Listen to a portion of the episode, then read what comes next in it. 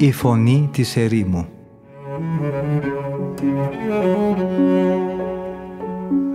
Συνομιλίες με τους Αγίους Πατέρες της ερήμου Την εκπομπή παρουσιάζει ο πρωτοπρεσβύτερος Ματθαίος Χάλαρης.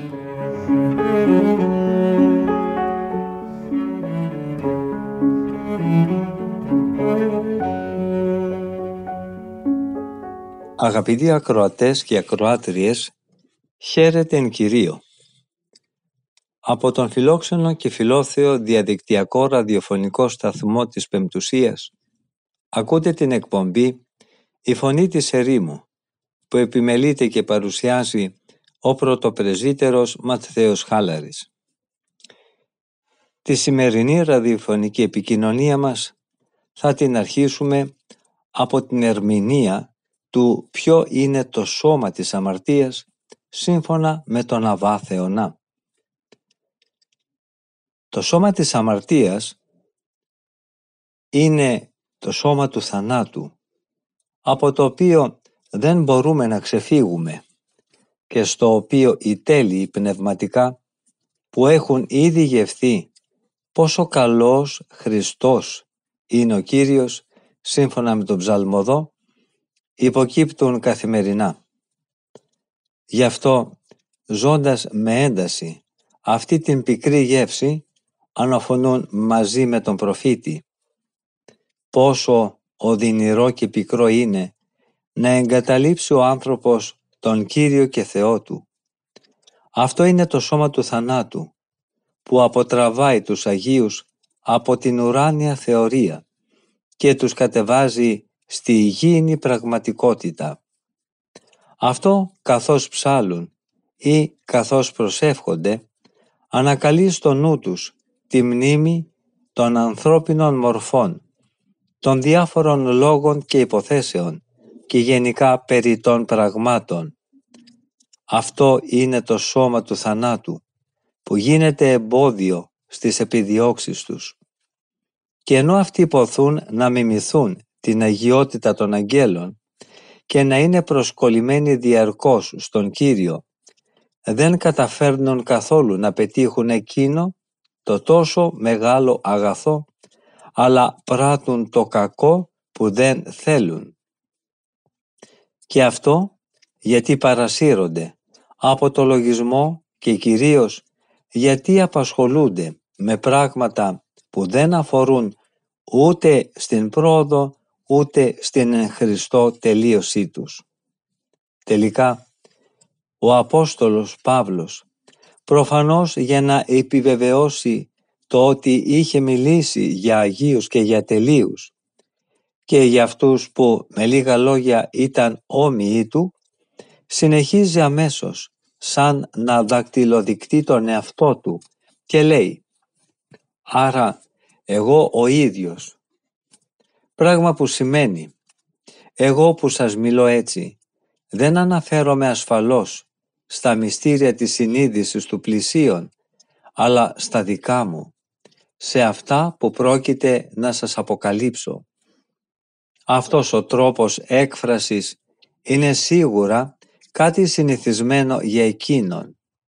Ο Απόστολος κάνει συχνά χρήση τέτοιου είδους εκφράσεων συνήθως στις περιπτώσεις που θέλει να αναφερθεί ειδικά στον εαυτό του, όπως για παράδειγμα «Εγώ ο ίδιος ο Παύλος σας παρακαλώ προβάλλοντας μπροστά σας την πραότητα και την επιοίκεια του Χριστού και πάλι εγώ ο ίδιος δεν σας επιβάρυνα με τα έξοδα της συντήρησής μου ή αλέστο εγώ δεν σας επιβάρυνα.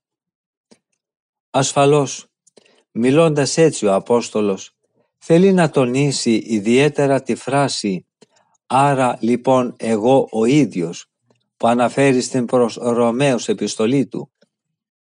Με αυτό είναι σαν να θέλει να πει εγώ που με γνωρίζετε ως Απόστολο του Χριστού, που με περιβάλλετε με κάθε τιμή και σεβασμό, που πιστεύετε ότι είμαι τόσο σπουδαίος και τέλειος και που είμαι άνθρωπος στον οποίο μιλάει ο Χριστός, εγώ σας ομολογώ ότι αν και υπηρετώ τον νόμο του Θεού με το πνεύμα, εν τούτης υπηρετώ συγχρόνως και τον νόμο της αμαρτίας με το σώμα. Οι διασπάσεις του νου που χαρακτηρίζουν την ανθρώπινη φύση με αναγκάζουν να κατεβαίνω συχνά από τον ουρανό στη γη και από τα ύψη όπου αγαπά να υπερίπταται το πνεύμα μου καταποντίζομαι μέσα στις μέριμνες ευτελών και υγιεινων πραγμάτων. Αυτός ο νόμος της αμαρτίας με κρατά εχμάλωτο και παρόλο που οι μου εξακολουθούν να έχουν σταθερή πορεία και κατεύθυνση προς τον Θεό, εγώ βλέπω τον εαυτό μου ανίκανο να ξεφύγει από αυτή τη βίαιη εχμαλωσία με άλλο τρόπο παρά μονάχα με το να προστρέχω διαρκώς προς τη χάρη του σωτήρα μας. Αυτή η έλλειψη σταθερότητας και η ματαιότητα της θνητής φύσης απασχολεί καθημερινά τους Αγίους και τους κάνει να στενάζουν ακατάπαυστα. Παρατηρούν την κινητικότητα των λογισμών τους ή εξερευνούν τις κρυφές πτυχές της συνείδησής τους και κραυγάζουν θρηνητικά και οικετευτικά. Κύριε, μη θελήσεις να κρίνεις τον δούλο σου γιατί μπροστά σε σένα κανείς δεν θα δικαιωθεί. Ποιος άραγε θα τολμούσε να πει ότι έχει αγνεί την καρδιά του ή ότι δεν υπάρχει άνθρωπος δίκαιος πάνω στη γη που να κάνει το καλό και να μην αμαρτάνει ή ακόμα ποιος συναισθάνεται τα σφάλματά του. Οι Άγιοι διέγνωσαν ότι η δικαιοσύνη των ανθρώπων είναι ατελής και μερική και ότι αυτή έχει την ανάγκη να προσφεύγει πάντοτε στο φωτισμό και το έλεος του Θεού. Ο λόγος βέβαια του Θεού σκόρπισε τα αδικήματα και τις αμαρτίες του προφήτη Ισαΐα με ένα κάρβουνο αναμένο που το είχε πάρει ο άγγελος από το θυσιαστήριο. Μετά όμως από το εξαίσιο και θείο αυτό όραμα μετά τη θεωρία των Χερουβίμ και μετά την αποκάλυψη των ουρανίων μυστηρίων αυτός κραυγάζει. Αλίμονος σε μένα τον ταλέπορο, γιατί είμαι άνθρωπος με ακάθαρτα χείλη και κατοικώ με ανθρώπους που έχουν ακάθαρτα χείλη. Θεωρώ ότι ο προφήτης δεν θα είχε αισθανθεί ακόμη και τότε τη ρηπαρότητα του στόματός του αν δεν είχε γνωρίσει με τη θεωρία του Θεού την αληθινή και πλήρη καθαρότητα της τελειότητας. Αυτό το όραμα αποκάλυψε ξαφνικά τη ρηπαρότητα που ο προφήτης δεν είχε συνειδητοποιήσει πριν από αυτό. Η διαπίστωση της ύπαρξης της ρηπαρότητας αφορά ασφαλώς τα δικά του χείλη. Δεν αναφέρεται ασφαλώς στη ρηπαρότητα του λαού όταν λέει «αλίμονο σε μένα τον ταλέπορο γιατί είμαι άνθρωπος ακάθαρτος» γιατί στη συνέχεια λέει «και κατοικώ μεταξύ ανθρώπων που είναι ακάθαρτοι». Επιπλέον, όταν ο προφήτης ομολογεί κατά την ώρα της προσευχής του τις πολλές του αμαρτίες, οι οποίες κατά κάποιο τρόπο αμαυρώνουν όλη την επιφάνεια της γης. Δεν περιορίζεται στο να οικετεύσει τον Θεό μόνο για τους κακούς, αλλά αγκαλιάζει μαζί με αυτούς και το πλήθος των δικαίων. «Συ οργίστηκες με μας», λέει ο προφήτης Ισαΐας, «διότι αμαρτήσαμε και είμαστε όλοι ακάθαρτοι Όλη η δικαιοσύνη μας είναι σαν το ρηπαρό κουρέλι μιας αιμορροούσας. Τι άλλο πιο σαφές άραγε υπάρχει από αυτά τα λόγια; από τη μια πλευρά του ζυγού έβαλε ο προφήτης όχι μια και δυο αρετές, αλλά όλη την ανθρώπινη δικαιοσύνη. Αναζητάει στη συνέχεια να βρει τι υπάρχει για μας πιο βρώμικο και πιο αειδιαστικό για να το τοποθετήσει στην άλλη μεριά του ζυγού, μη βρίσκοντας όμως μέσα στην πορεία της ανθρώπινης ζωής τίποτε άλλο πιο απεχθές και πιο ακάθαρτο, παρομοιάζει την ανθρώπινη δικαιοσύνη με ένα ρηπαρό ρούχο που η θέα του φέρνει αποστροφή και αηδία.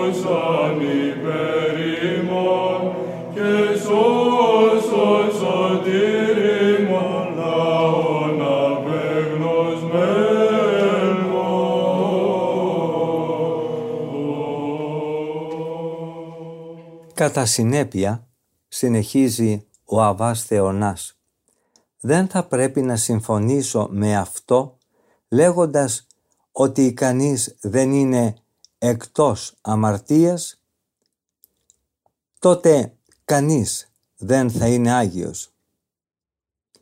Και εφόσον κανείς δεν είναι Άγιος, τότε κανείς δεν θα σωθεί.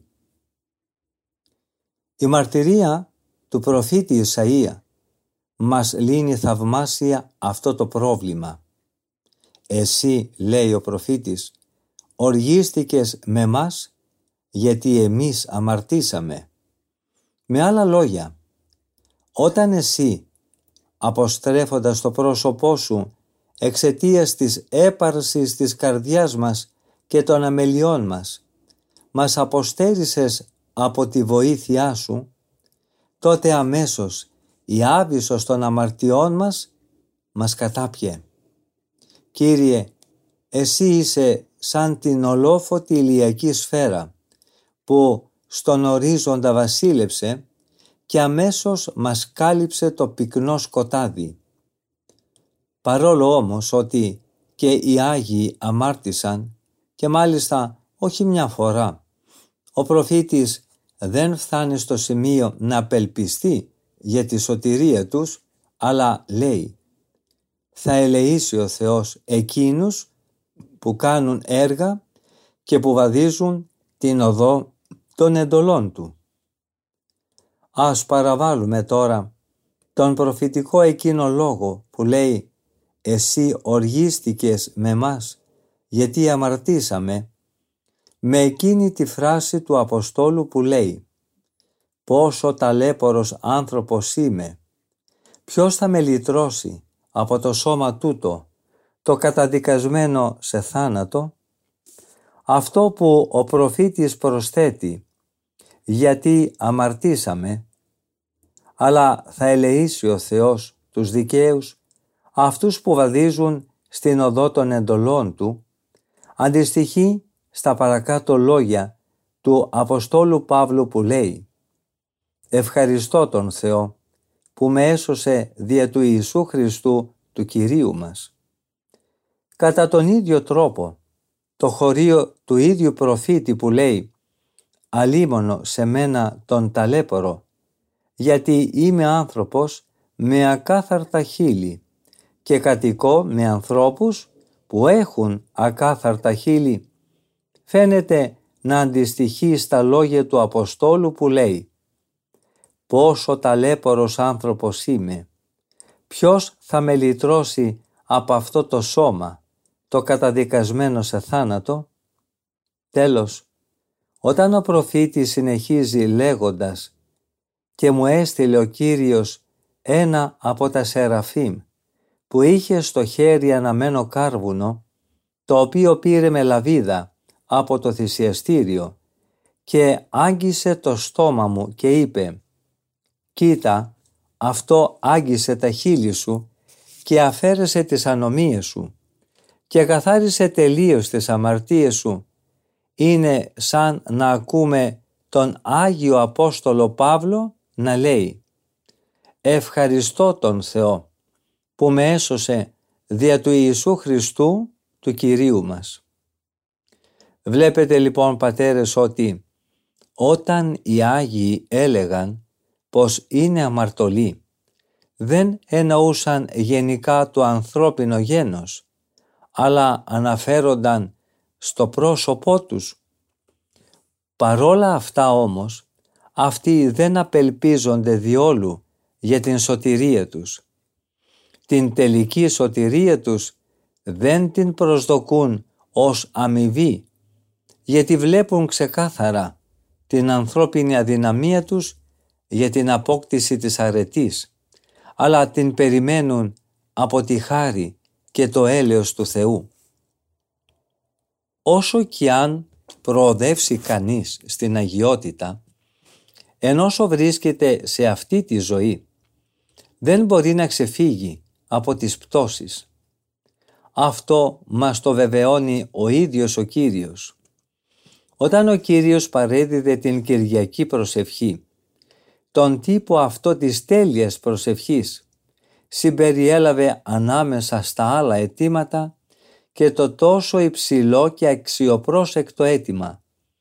Αυτό το αίτημα δεν θα μπορούμε ασφαλώς να πούμε ότι αναφέρεται στους κακούς ή στους απίστους. Αυτό έχει την αναφορά του μόνο στους Αγίους και στους τέλειους. Και χάρισέ μας λέει τα χρέη των αμαρτιών μας, όπως και εμείς τα χαρίζουμε στους δικούς μας οφειλέτες.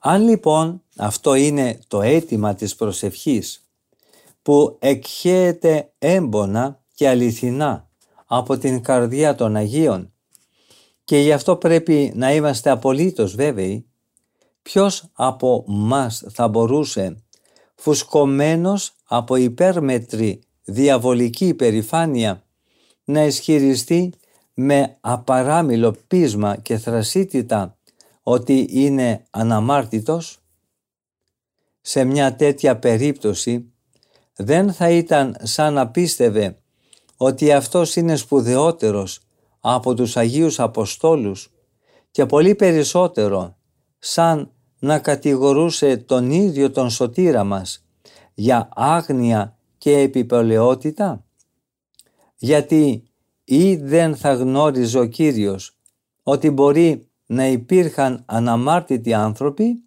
ή παρέδωσε ένα ανοημάτιστο και περιττό τύπο προσευχής σε ανθρώπους που ήξερα από πριν ότι δεν είχαν καμιά ανάγκη από αυτή. Και κάτι ακόμα.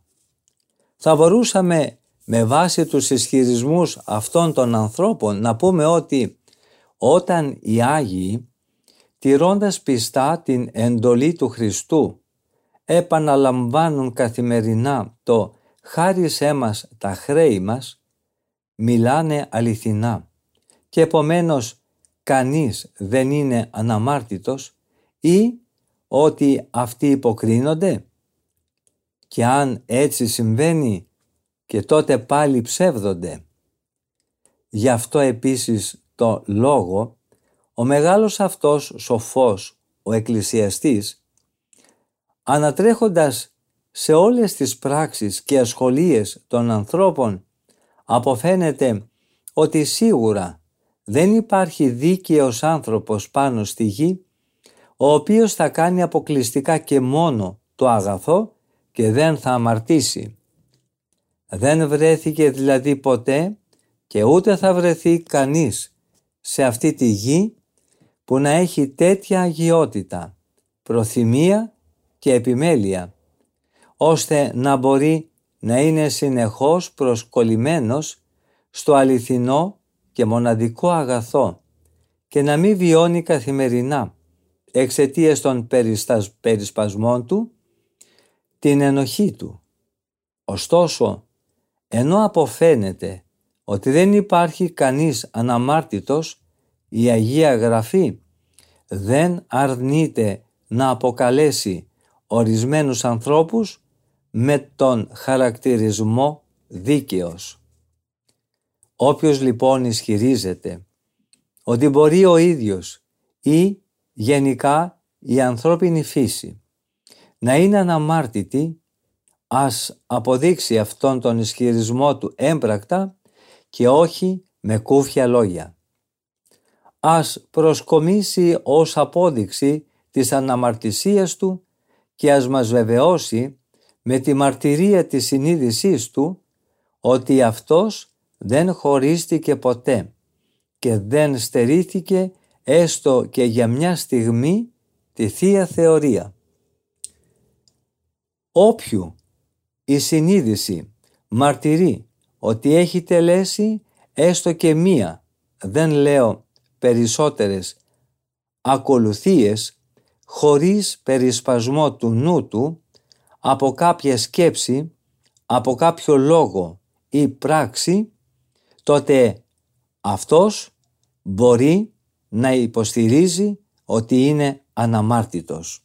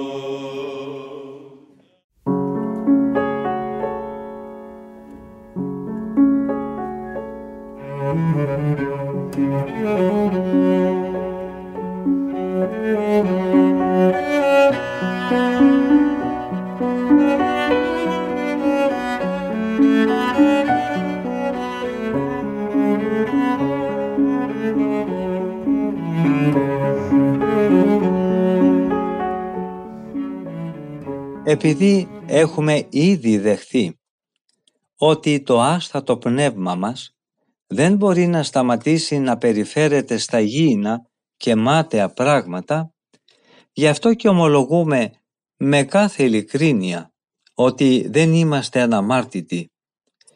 Όσο προσεκτικός κι αν είναι κανείς, στο να φυλάει την καρδιά του δεν θα την φυλάξει ποτέ τόσο όσο θα επιθυμούσε το πνεύμα του.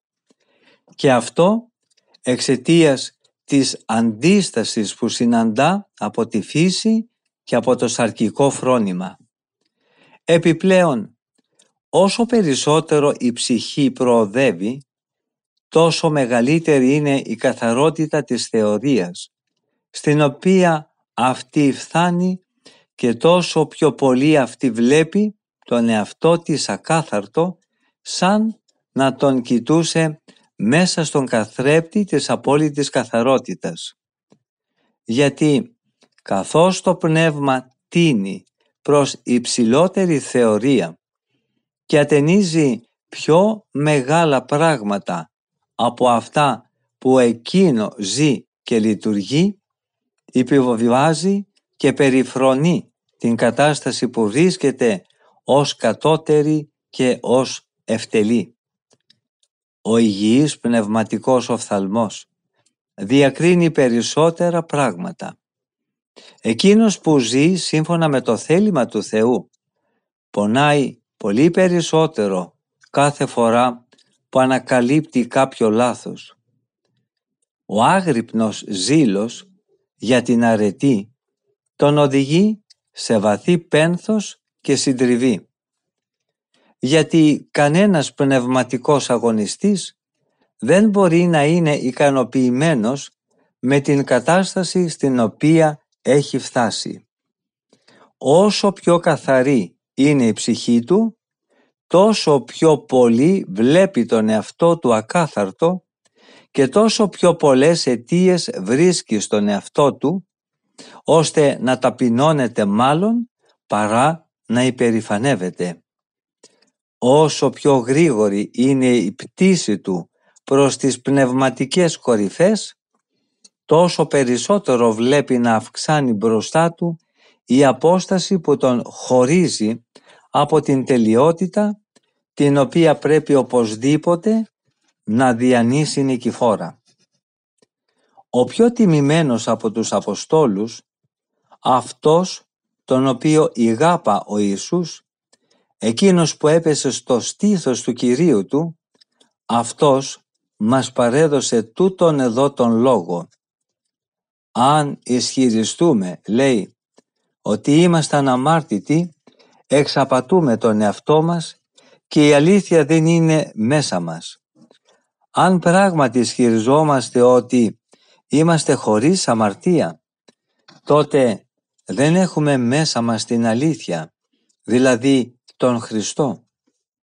Τι άλλο όμως κερδίζουμε από αυτή την ομολογία της αναμαρτησίας μας παρά το ότι αποδεικνύουμε πως είμαστε εκτός από αμαρτωλή, επιπλέον ασεβείς και ανώσιοι, αν επιθυμούμε να εμβαθύνουμε στο θέμα της αναμαρτησίας, κατά πόσο δηλαδή είναι αυτή δυνατή στην ανθρώπινη φύση, θα μας το διδάξουν εκείνοι που νέκρουσαν τον σαρκικό άνθρωπο με τα πάθη και τις επιθυμίες του και για τους οποίους ο κόσμος έχει σταυρωθεί και νεκρωθεί αληθινά.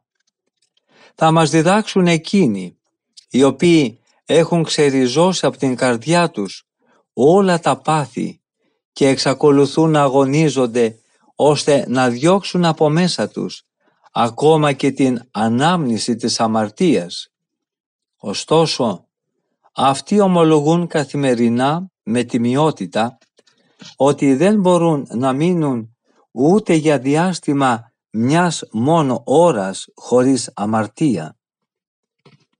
Παρόλα αυτά, δεν πρέπει να απέχουμε με τη θέλησή μας από τη μετοχή μας στη Θεία Κοινωνία, μόνο και μόνο επειδή έχουμε έντονο το συνέστημα της αμαρτωλότητάς μας.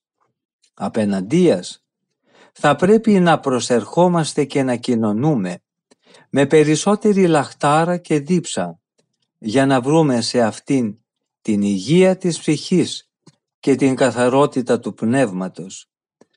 Πάντοτε όμως με ταπείνωση και πίστη και κρίνοντας συνεχώς τους εαυτούς μας ως ανάξιους μιας τέτοιας χάρης. Στην Θεία Κοινωνία πρέπει να αναζητούμε μάλλον το φάρμακο για τις πληγές και τα τραύματά μας.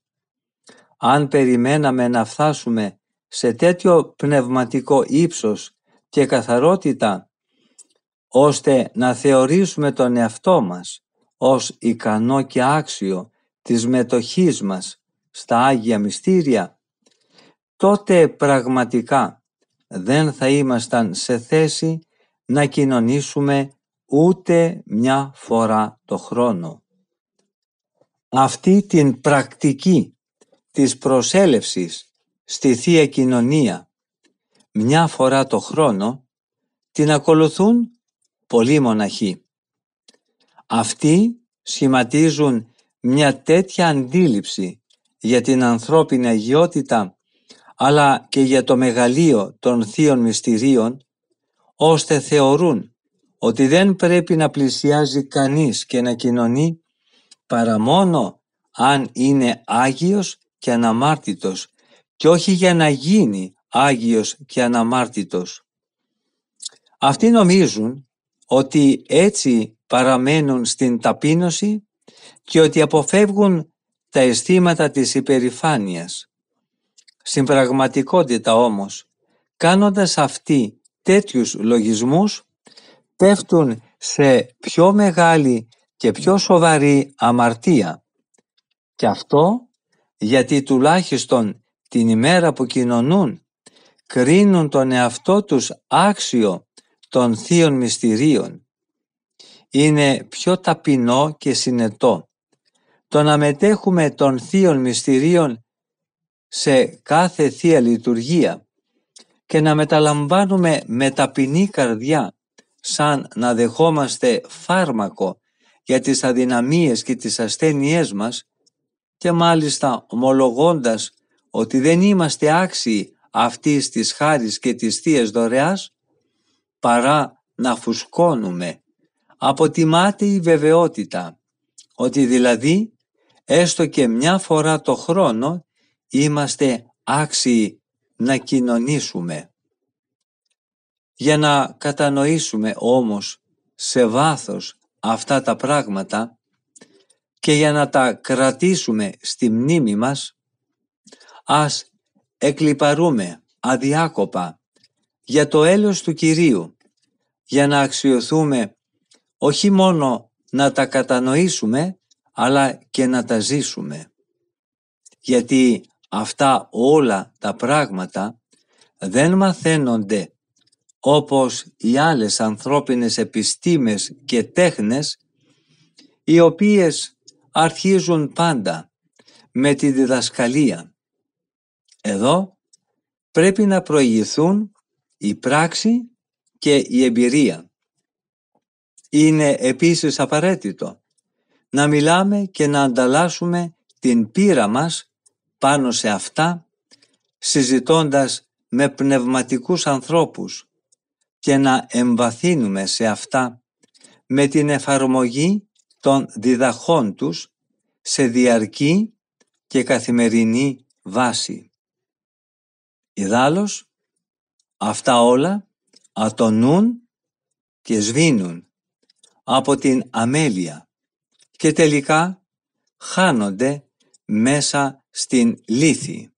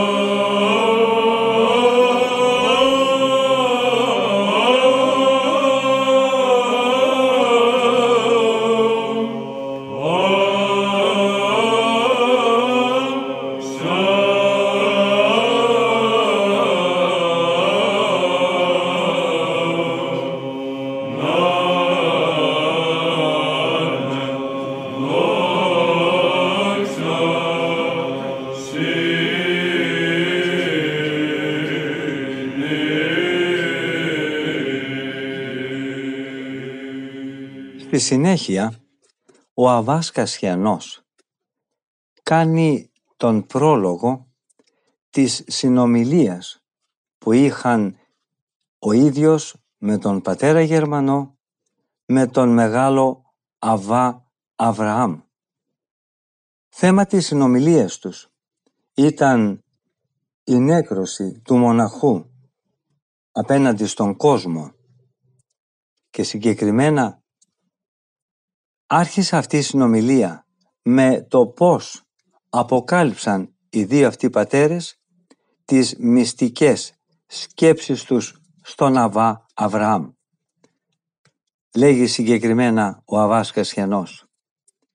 Εκφράσαμε γεμάτη αγωνία στον Αβά Αβραάμ τον πόλεμο που μας είχαν κηρύξει οι λογισμοί μας. Καθημερινά ξεσπούσαν στην ψυχή μας θυελώδεις επιθέσεις.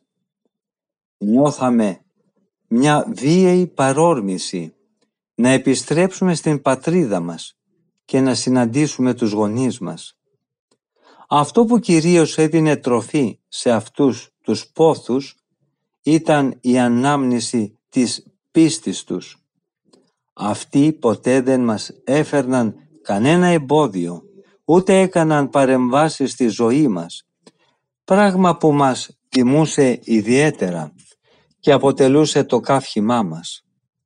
Στο μυαλό μας στριφογύριζε αδιάκοπα η σκέψη ότι οι συνεχείς φροντίδες τους όχι μόνο δεν θα δυσκόλευαν, αλλά πολύ περισσότερο θα ευνοούσαν την πρόοδό μας. Με τη βοήθειά τους εμείς δεν θα είχαμε πλέον καμιά έννοια για τα υλικά πράγματα. Δεν θα μας αποσπούσε στο εξής από την προσευχή καμιά μέρημνα για την εξασφάλιση των μέσων της συντήρησής μας. Γιατί αυτοί οι ίδιοι με χαρά θα μας προμήθευαν απλόχερα όλα τα απαραίτητα για τη ζωή μας. Επιπλέον, τρέφαμε την ψυχή μας με μάταιες ελπίδες. Με την φαντασία μας προεξοφλούσαμε ότι θα έχουμε εξαίρετη ιεραποστολική συγκομιδή. Οραματιζόμαστε με άλλα λόγια ότι θα προσιλητίζαμε πλήθος ανθρώπων τους οποίους με το παράδειγμά μας και με τη διδασκαλία μας θα τους οδηγούσαμε στο δρόμο της σωτηρίας. Έρχονται επίσης σαν ζωγραφιά στα μάτια μας τα μέρη όπου βρίσκονταν τα κτήματα που είχαμε κληρονομήσει από τους προπάπους μας. Με τη φαντασία μας μάλιστα χαιρόμασταν την ομορφιά του τοπίου που τα περιέβαλε. Θαυμάζαμε νοερά τις απέραντες εκτάσεις που ήταν γεμάτες με μια τόσο γλυκιά όσο και πρόσφορη για τις επιδιώξεις μας μοναξιά. Λογαριάζαμε τι απόλαυση θα ήταν να βρίσκεται ένας μοναχός στο βάθος του πυκνού δάσους. Φανταζόμαστε μάλιστα ότι με πολλή ευκολία θα εξασφάλιζε εκεί κανείς τα απαραίτητα για τη ζωή του. Αποκαλύψαμε λοιπόν στο γέροντα απλά και χωρίς πολλά λόγια όλες αυτές τις σκέψεις, όπως ακριβώς το μαρτυρούσε η συνείδησή μας. Τέλος, ομολογήσαμε, χύνοντας άφθονα δάκρυα, ότι δεν μπορούσαμε πια να αντέξουμε τη βιαιότητα αυτών των προσβολών που δεχόταν ο λογισμός μας, αν η χάρη του Θεού με τις ευχές και τη δική του βοήθεια δεν ερχόταν να μας απαλλάξει από τις πιέσεις τους. Ο γέροντας παρέμεινε σιωπηλός για πολλή ώρα. Τέλος πήρε το λόγο και είπε αναστενάζοντας βαθιά «Δεν έχετε ακόμη απαρνηθεί τις κοσμικές επιθυμίες, ούτε έχετε νεκρώσει τα πάθη που σας δέρνουν από παλαιά. Αυτό το φανερώνουν πατέρες μου ξεκάθαρα, οι αδύναμοι λογισμοί σας. Η δηλία της καρδιάς σας προδίδεται από τις επιθυμίες που σας πολιερκούν. Και αυτό το μακρινό ταξίδι, καθώς και το χωρισμό από τους γονείς σας, τα επιχειρήσατε μόνο με το σώμα. Όλες αυτές οι σκέψεις θα ήταν ήδη νεκρές και τελείως ξεριζωμένες από την καρδιά σας αν είχατε κατανοήσει σε βάθος το τι σημαίνει αποταγή και το ποιος είναι ο λόγος που μας κάνει να εγκαταλείπουμε τον κόσμο. Βλέπω όμως ότι υποφέρετε από αυτή τη δύσκολη αρρώστια της απραξίας. Η Αγία Γραφή λέει για αυτή την κατάσταση «Ο άεργος και ο κνηρός είναι γεμάτος από κάθε είδους επιθυμίες. Οι επιθυμίες όμως καταστρέφουν τον οκνηρό. Οι ευκολίες και οι κοσμικές ανέσεις που αναφέρατε δεν θα είχαν λείψει και σε εμάς αν πιστεύαμε ότι κάτι τέτοιο ταιριάζει στο σκοπό μας ή αν θεωρούσαμε σωστό ότι τέτοιου είδους χαρές και απολαύσεις θα μας ωφελούσαν στο ίδιο μέτρο με εκείνο που τώρα κερδίζουμε ζώντας σε αυτούς τους άθλιους τόπους με τόσους κόπους και στερήσεις. Αν έτσι ήταν τα πράγματα, τότε ασφαλώς και εμείς δεν θα αποφεύγαμε να δεχθούμε τη βοήθεια των γονιών μας. Δεν θα τους στερούσαμε τη χαρά να μας συντηρούν με τα αγαθά τους, αν δεν είχαμε ακολουθήσει το λόγο του σωτήρα μας Χριστού που λέει «Αν κάποιος έρχεται μαζί μου και δεν μισεί τον πατέρα του και τη μητέρα του και τη γυναίκα του και τα αδέλφια του, αυτός δεν μπορεί να είναι μαθητής μου». Ακόμα και στην περίπτωση που δεν θα είχαμε τη δυνατότητα βοήθειας από τους γονείς μας, θα μπορούσαμε να βασιστούμε με σιγουριά στις υπηρεσίες που προσφέρουν οι άρχοντες αυτού του τόπου. Η πρόθυμη και απλόχερη προσφορά τους θα κάλυπτε ασφαλώς τις ανάγκες μας και θα μας γέμιζε ευχαριστιακά βιώματα για τις δωρεές τους. Έτσι θα ζούσαμε από τις γενναιόδορες χορηγίες τους και θα ήμασταν απελευθερωμένοι από κάθε μέρημνα για τη συντήρησή μας.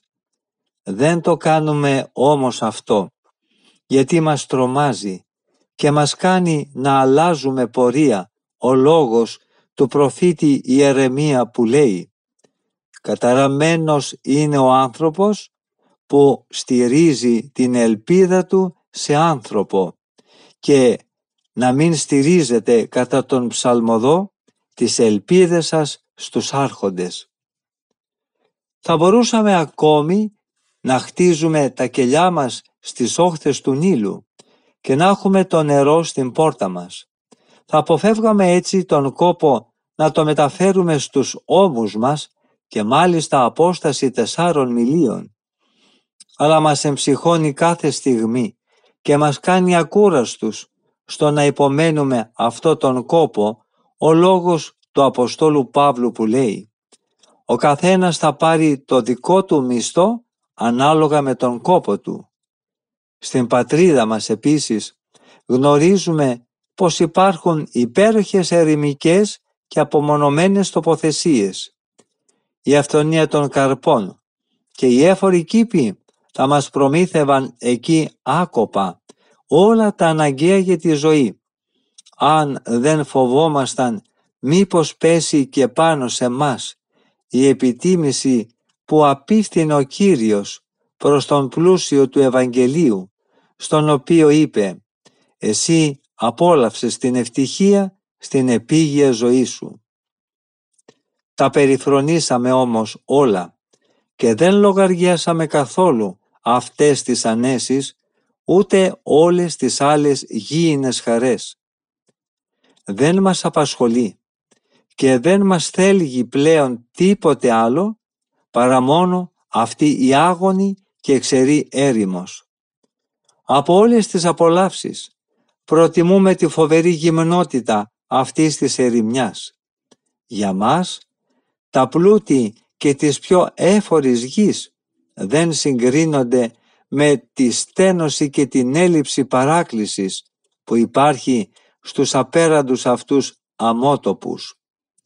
Γιατί εμείς, οι μοναχοί, δεν αναζητούμε τη σωματική ανάπαυση που είναι πρόσχερη, αλλά τα πνευματικά ωφέλη που είναι αιώνια.